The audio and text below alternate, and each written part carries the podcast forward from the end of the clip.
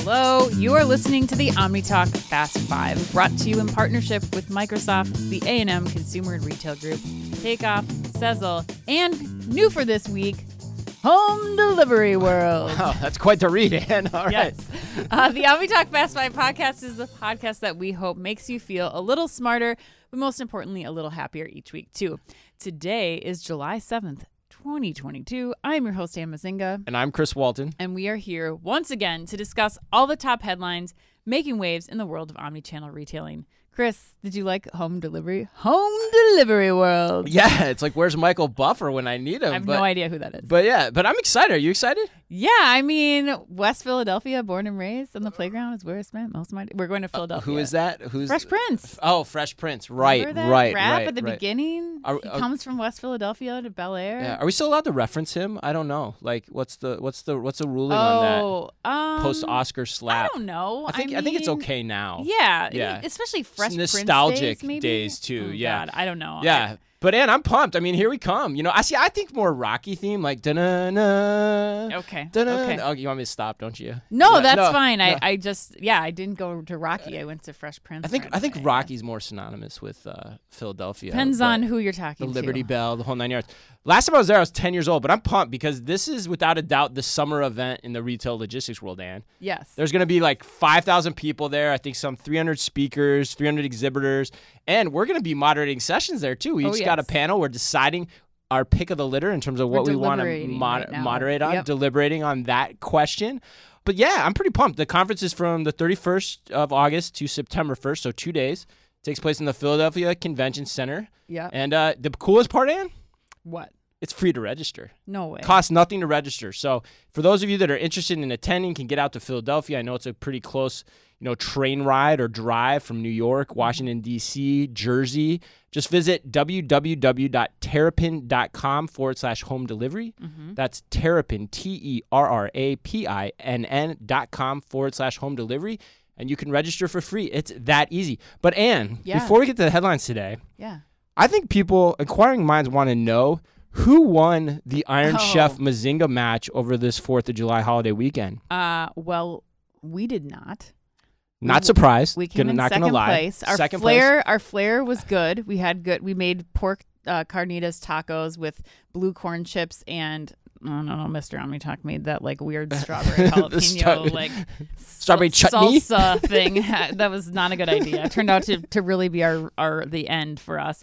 But uh, my brother and sister in law, we had one person do a crunch wrap, which Oh, I mean, how killed can you it, beat a crunch wrap? yeah. But actually, the winner was uh, my brother and his wife and avid listeners, Thomas and James, who are avid OmniTalk listeners. They they're quoting the OmniTalk podcast at while they're winning their Fourth of July That's awesome. for taking home the pork belly, coleslaw, and Ooh. sriracha mayo on sourdough sliders. oh, wow. Sourdough. That sounds good. How many people were in this competition when you placed second? It was three. Three? Okay. Just want to make sure that we gave we just con- stay middle of the road. It's our job, Ann, at OmniTalk to always provide the context of the stories that we're sharing. So I thought that was an important tidbit. yeah, it is. Okay. It's important. Yeah. Okay, so I want to get to some reviews from other people Me other than my my young nephews, but This um, might bu- be my favorite review of all for time, sure, actually. for sure. For sure. So today's review comes from CLW 2006, and you know what they said, Chris? I, I do, but yeah, they, why they don't you gave share us it? five stars. They called us, which might be the best moniker ever, the Dos Equis of retail podcasts. They said, I don't oh. always listen to retail podcasts, but when I do, I prefer Omni. I'm putting that out on social media today. Yeah. for sure. Absolutely. That might be one of my absolute It's so favorite. good. It's so good. But just a reminder if you are listening on Apple Podcasts, please leave us a review. Heart the podcast if you're on Spotify, Google, Amazon Music, and please follow and subscribe the podcast, y'all, so we can keep making that content for you and we will just read it aloud one day all the listeners to hear. That's right. Thanks to CLW 2006 for that great review. And like we said, we'll read them each and every week. Just keep them coming. They mean a lot to us. All right, Ann, let's get to the headlines. In today's Fast Five, we've got news on TikTok reportedly shutting down its live stream shopping efforts in the UK and the US. An important follow up to the Bed Bath and Beyond story that we talked about last week. This one's really interesting Getting juicy. juicy as hell. Ulta popping up inside the Allure Soho store. Amazon's recent investment in Grubhub. But first, we're going to take off with big news out of Kohl's this past week, which, again, Ann, leading off with Kohl's and Bed Bath & Beyond two weeks in a row. What is wrong with I this world? Know. I don't know. I hope we can retain the listeners' attention. That's right, Chris. I know you're disappointed to find this out, but Kohl's is no longer for sale. Uh, in what was a many months long process that saw Kohl's engage with as many as 25 companies, according to Chain Storage, and which saw the franchise group emerge as the most attractive bidder most recently at $60 per share. All deals are now off. All off, Off the Off table. the table. Kohl's board chair Pete Boneparth said this about the deal. He mm-hmm. said, quote, despite a concerted effort on both sides, the current financing and retail environment created significant obstacles to reaching an acceptable and fully ex- ex- executable, I can't even say Executable, that word. Executable Yes, I'll agreement. help you out. Jeez.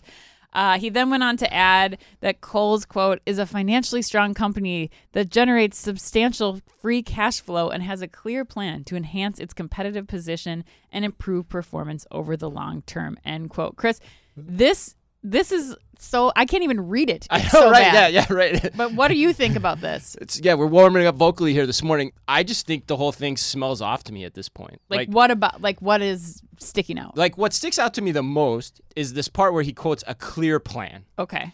which I think is just absolute hogwash. Because if you remember, for those of those loyal listeners out there, you remember that this strategic plan is essentially composed of three main parts. Mm-hmm. And to remind those uh, those listeners of what those are, one is the focus on the assortment on the healthy and active lifestyle, which, as we've said many Duh. times, who doesn't do that? And why does Kohl's have the right to win that? Quite honestly, it doesn't. Two is the expanding the Sephora partnership. Okay, I get it, but I don't see a doubling in your share price from that over the long haul. I don't even see really that much of an accretive increase in your share price over the long No, haul. No, it's another company. Right. And yeah, it, it tells you something else too. Right. Great point. But my favorite part in this whole strategy is that they're going to build out 100 smaller format stores, which, fun fact, because I've been trying to get an answer to, from Kohl's on this, Ann, is that they said they've already tested the small format in 20 stores mm-hmm. and plan to roll out just four more this year, which smells really off to me too because like okay if you've tested it in 20 stores which by the way i can't get a definitive answer from them on where those 20 stores are and they've never been reported on by anyone So yeah. So like how does that work that you've done 20, you're going to roll out 100 but you're only going to do 4 this year? Something is off. Something is way off. And for anyone listening that is at Kohl's that maybe can shed some light on this, message us on LinkedIn because I'm really interested to hear what's going on here. I'm trying to get answers from Kohl's directly. I'm not getting them in the way that I want.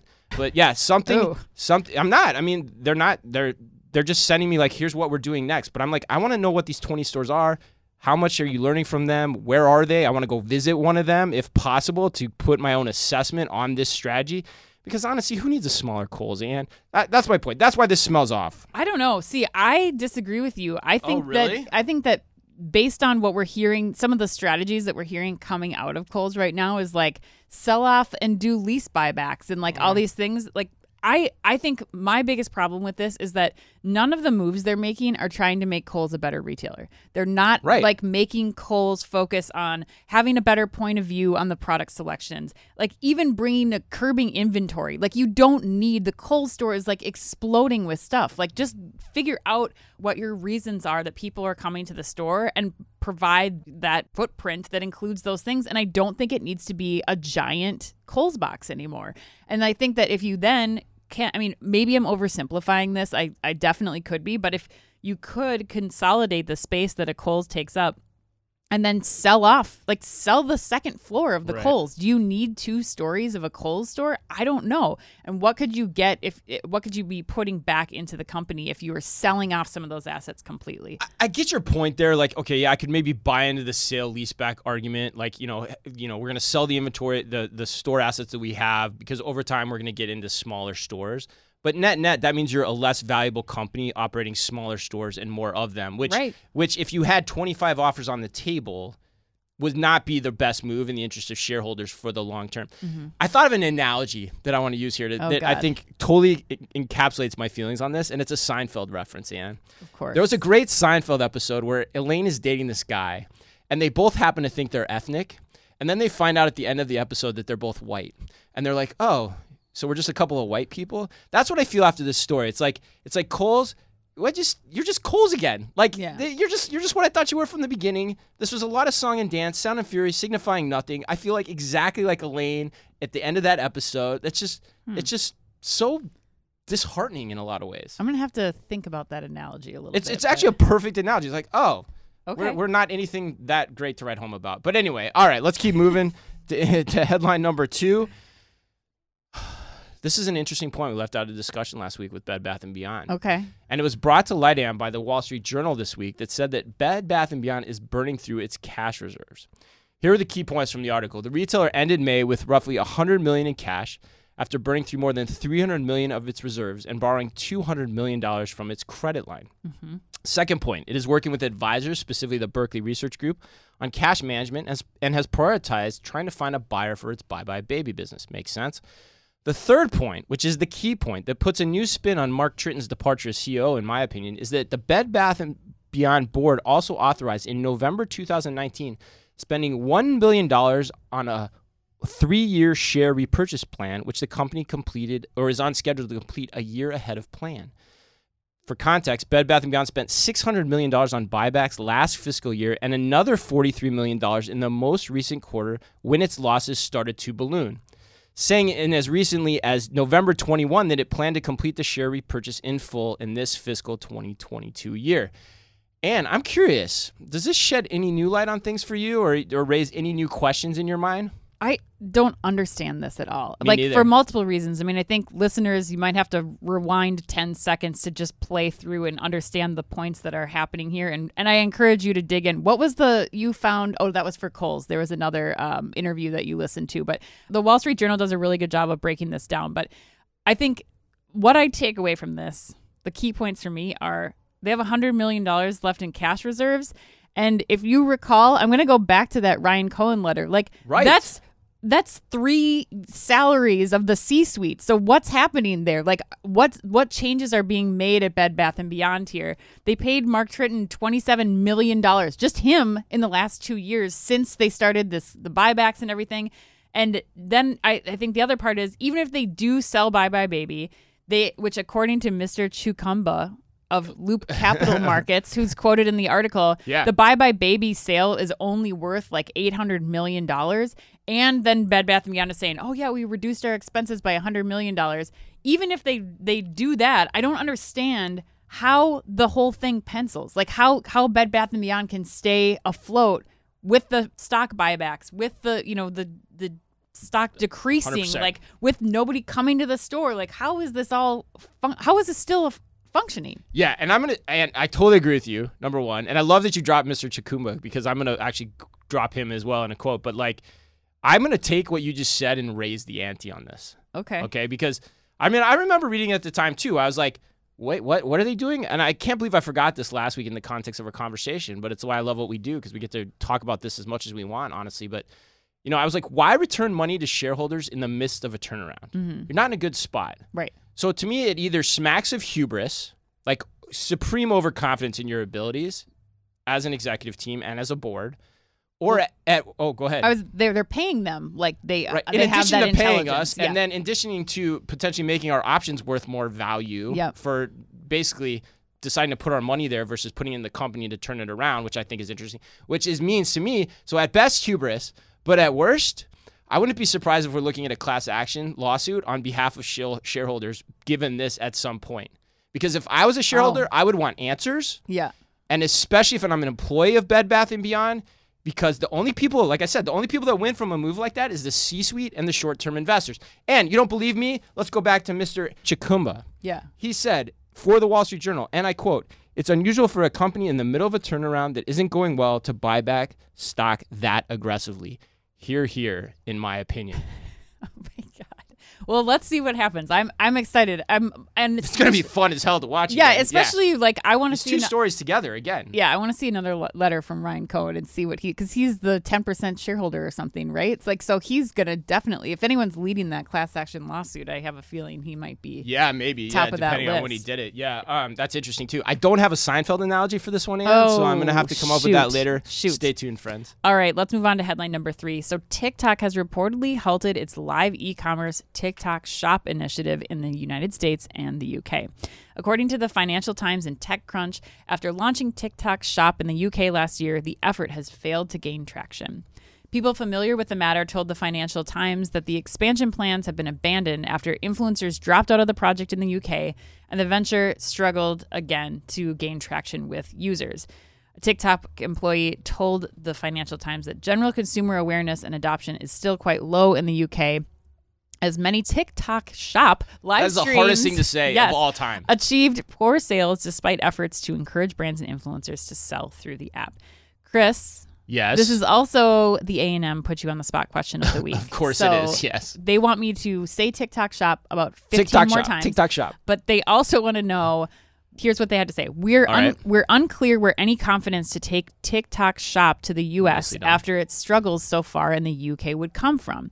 So, given what we know about the typical TikTok user and how they engage with content, what do you think is a better way for CPG brands to generate commerce on TikTok than this QVC style live stream mechanism? Oh man, that's such a good question. Such a good question, especially given the content that we've been focused on here at OmniTalk, which has all been about live streaming and shopping, shoppable video of late. We've done as much content on that as anyone.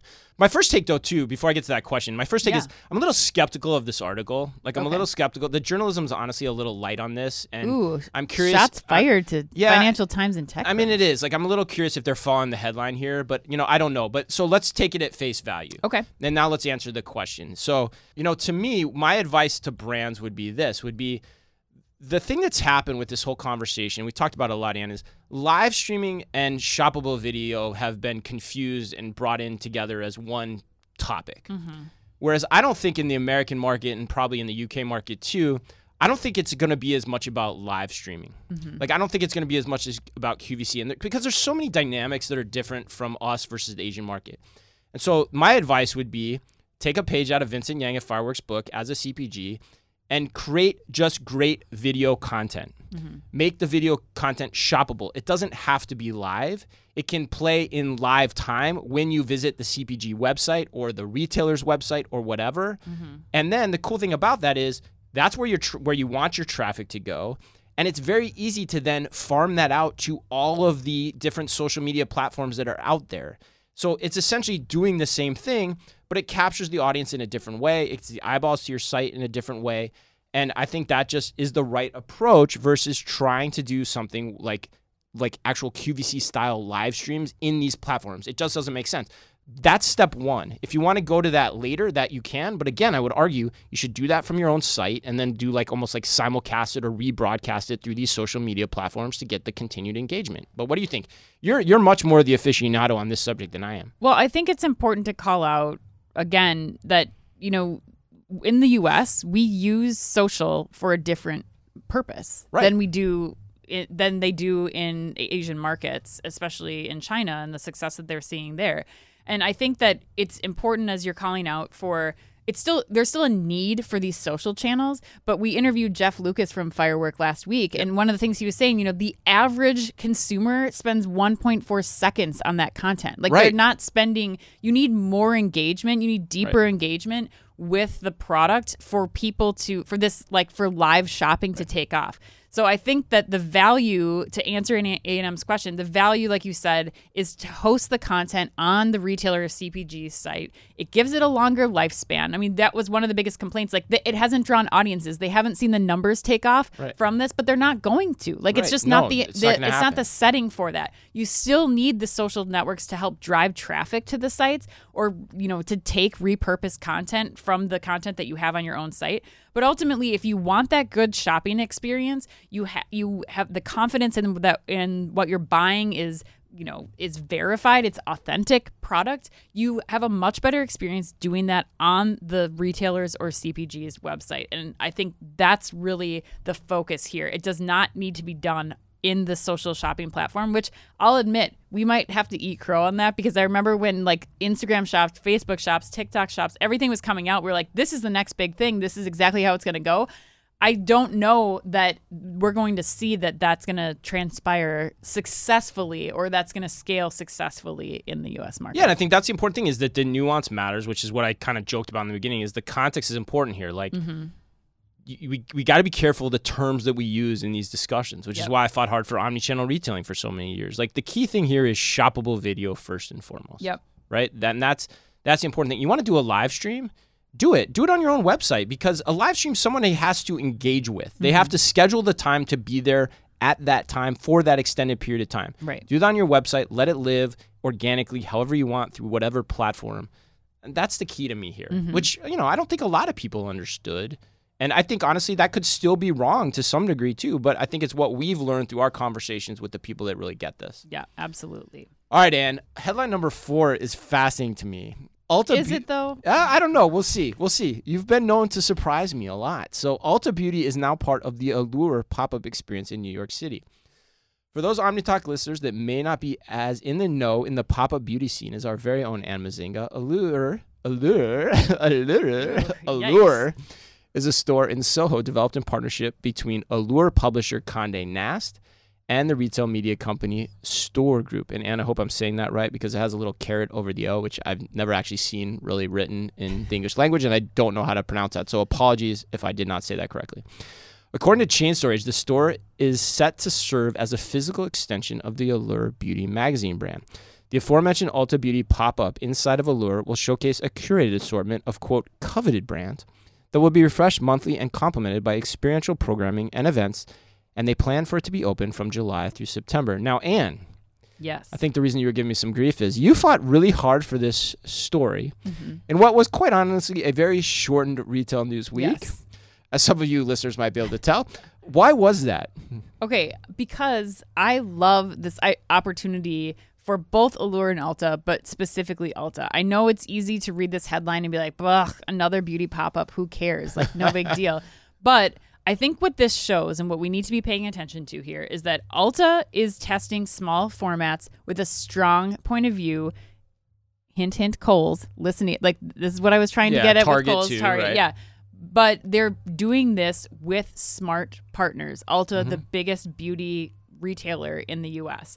I think that what the next steps for this could bring, you know, depending on the success of this pilot, would be extending beyond the media outlets. So it's starting to look at, you know, taking and creating a store of all Ulta products based on like a beauty influencer's picks, based on, you know, online, bringing online affiliate marketing like into the physical world. And I think that this they're already doing this online they're doing this in stores i think that this could just be a nice extension of of that experience and really teach ulta how to partner and do small format like even pop-up stores in a really great concept and format So micro, so basically, this is like the the testing ground for Ulta to do micro implementations throughout the country. Right. Okay, interesting. Okay, well, I didn't thought about that.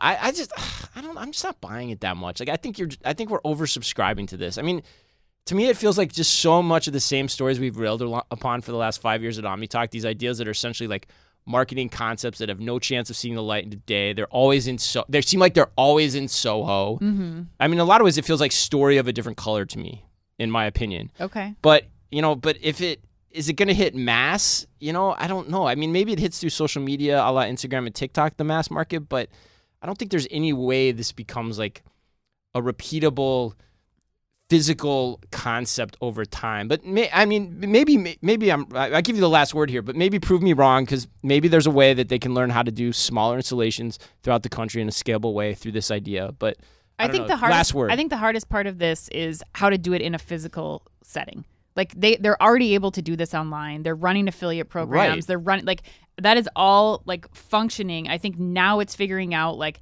you take a huge organization like Ulta and figure out how to work more nimbly, how to do this and execute what they're seeing success with online. Allure's been having tons of success across multiple retailers with their beauty programming, which they brought into the physical. That now I think it's time for the team at Ulta to figure out how to get flexible, but how to execute this, which I would go. I mean, I would go to a destination if one of the the influencers that I follow on TikTok or on Instagram was do you know they Yeah, have their right, collection of products yeah. like it would draw me into the store Yeah, to be able sure. to at least test them out and odds are once you get me there I'm going to buy it. So I think it's important for the Ulta team to really be thinking how to work in this way. all right.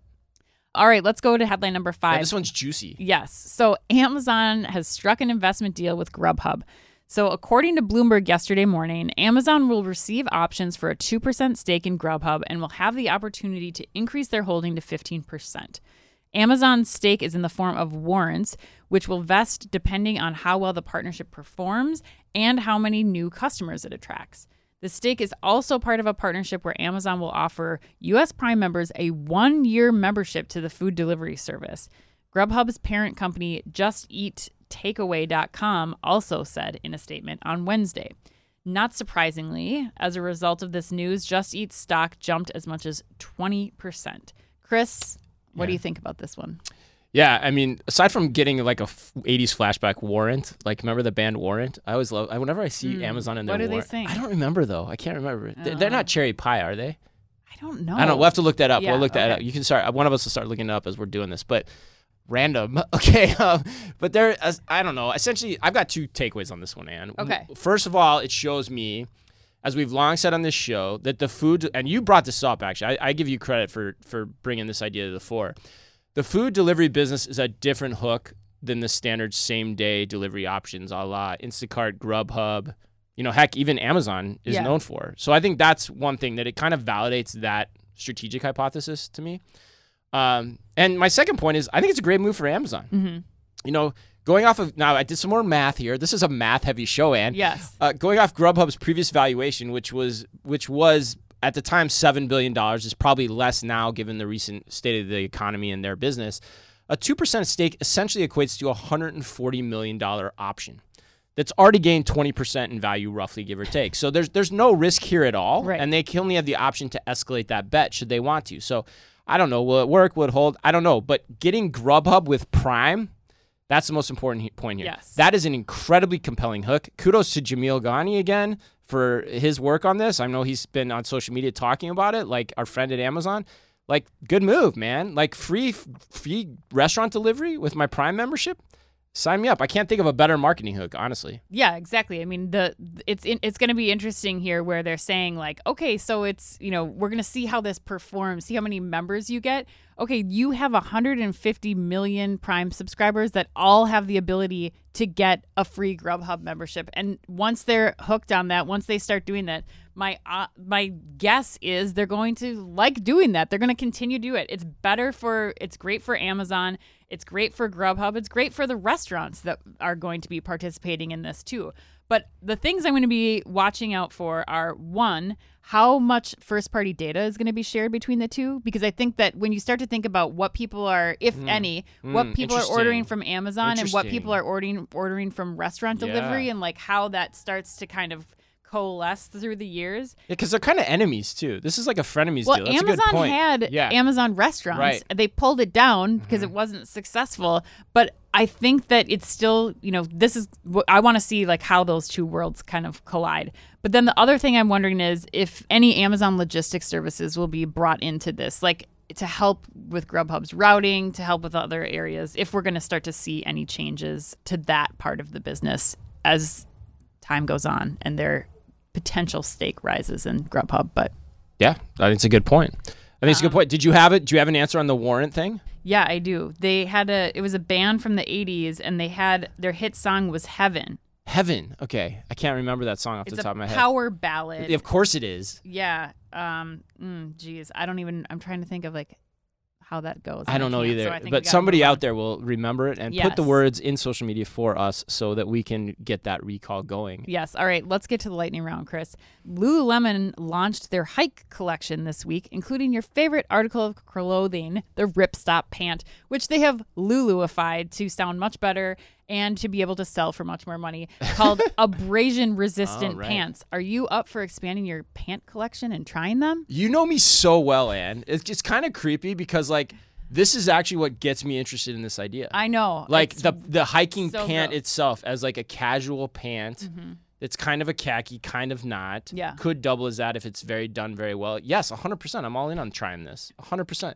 All right, Prime Day is next Tuesday, and got your eye on anything for you or Mr. Omni? Oh yeah, a pickleball paddle set. We started playing pickleball last weekend at my parents' for Fourth of July, and it is intense. You know how competitive I am. yeah, right. Oh my. you want your own God. paddleball set though? Oh, that means you have to have a court that you're like yeah, the routinely tennis courts, the to. local. I mean, it's this thing is taking the nation, and like tennis courts. Actually, My husband went to Dick's Sporting Goods yesterday, and the the employee at Dick's Sporting Goods told him that it used to have all racquetball, four aisles of racquetball stuff. racquetball, that's now all pickleball. And do you know how much a pickleball paddle costs? I don't actually know how much. it's like it's like seventy dollars and higher. These are like tennis rackets. So I'm going to be looking for a Prime Day deal. For What's those. with the difficult phrases in this podcast? Pickleball paddle. Like, come on. I don't know. Like, uh, but also, I'm, I'm I'm I'm calling to mind the words of the immortal Chunk from Goonies. Nerd alert. All right. Uh, All right, Chris. Uh, Hermes is bringing its pop-up gym experience to the Hollywood Athletic Club this summer, featuring kickboxing with bracelets classes and Hermes scarf-covered boxing bags. Uh, which Hollywood personality would you most want to take a kickboxing class with, Chris? oh God, easy. Minka Kelly. oh yeah. Oh yeah, Minka Kelly for sure, for Okay. sure. I don't know who I'd want to beat up the most. I think that's where you're going with you that don't- question. But Oh, I wasn't. I was Oh, just like, just like, you want to go, most- like, hey, you want to go Yeah, ca- take yeah, a that- yeah, kickboxing you know, class that- with bracelets on, that would where be we're that would be that would be my thousands answer. of then. dollars of scarves? Definitively, like All it's right. her and then everyone else is step down. All right, and last question: Jello skin is the latest viral trend taking over Mm-hmm. TikTok from South Korean beauty influencer Ava Lee. On a scale of lime green to Jello pudding pop, where would you say you fall? oh, the Jello cake. It's my favorite cake of all time. What's a Jello cake? It's a regular cake of like that you stick a fork in Okay. and then you pour the jello mixture and hot water on the cake and then you cover it in Cool Whip and it is amazing. oh my god, you don't like gravy, but you like that? Oh, I Oh love it. God, My grandma used to make it. It's like it's so good. I'll make it and you can try it. It's like very popular around the 4th of July. She always used to make it for 4th Is that a July. Minnesota thing? Probably. Yeah, probably. I, is. actually no, it's called the Jello poke cake. It actually has a name. It's on the Jello box. the Jello what? Poke cake. Poke, P O K E. Yeah. Right. Okay. Sure. All right. Thank you for that. Thank you for that random walk through culinary history. Yeah. Uh, much appreciated. All right. All right. That wraps us up. Happy birthday today to Bill Hader, Iggy Azalea, and the man who definitely will find you if you piss him off, Liam Neeson. Oh, yes, he will. Yeah. Tooken. Are you a big fan of Liam Neeson? I just liked that movie. That movie is pretty Yeah. good. Yeah. Token. Whoa, we've lost it. All right, remember, if you can only read or listen to one retail blog in the business, make it OmniTalk. Our Fast Five podcast is the quickest, fastest rundown of all the week's top news. And our twice weekly newsletter tells you the top five things you need to know each day and also features special content exclusive to us and just for you. And we try really hard to make it fit all within the preview pane of your inbox. You can sign up today at www.omnitalk.blog. Thanks as always for listening in. Please remember to like and leave us a review wherever you happen to listen to your podcast or on YouTube. YouTube and come join us at Home Delivery World. Again, you can register for free at www.terrapinn.com forward slash home delivery world. And of course, finally, as always, be careful out there. The OmniTalk Fast Five is a Microsoft sponsored podcast. Microsoft Cloud for Retail connects your customers, your people, and your data across the shopper journey, delivering personalized experiences and operational excellence. And is also brought to you in association with the A&M Consumer and Retail Group. The A&M Consumer and Retail Group is a management consulting firm that tackles the most complex challenges and advances its clients, people, and communities toward their maximum potential. CRG brings the experience, tools, and operator like pragmatism to help retailers and consumer products companies be on the right side of disruption. And Takeoff. Takeoff is transforming grocery by empowering grocers to thrive online. The key is micro fulfillment, small robotic fulfillment centers that can be leveraged at a hyper local scale. Takeoff also offers a robust software suite so grocers can seamlessly integrate the robotic solution into their existing businesses. To learn more, visit takeoff.com and Sezzle. Sezzle is an innovative buy now, pay later solution that allows shoppers to split purchases into four interest free payments over six weeks. To learn more, visit Sezzle.com. Bye.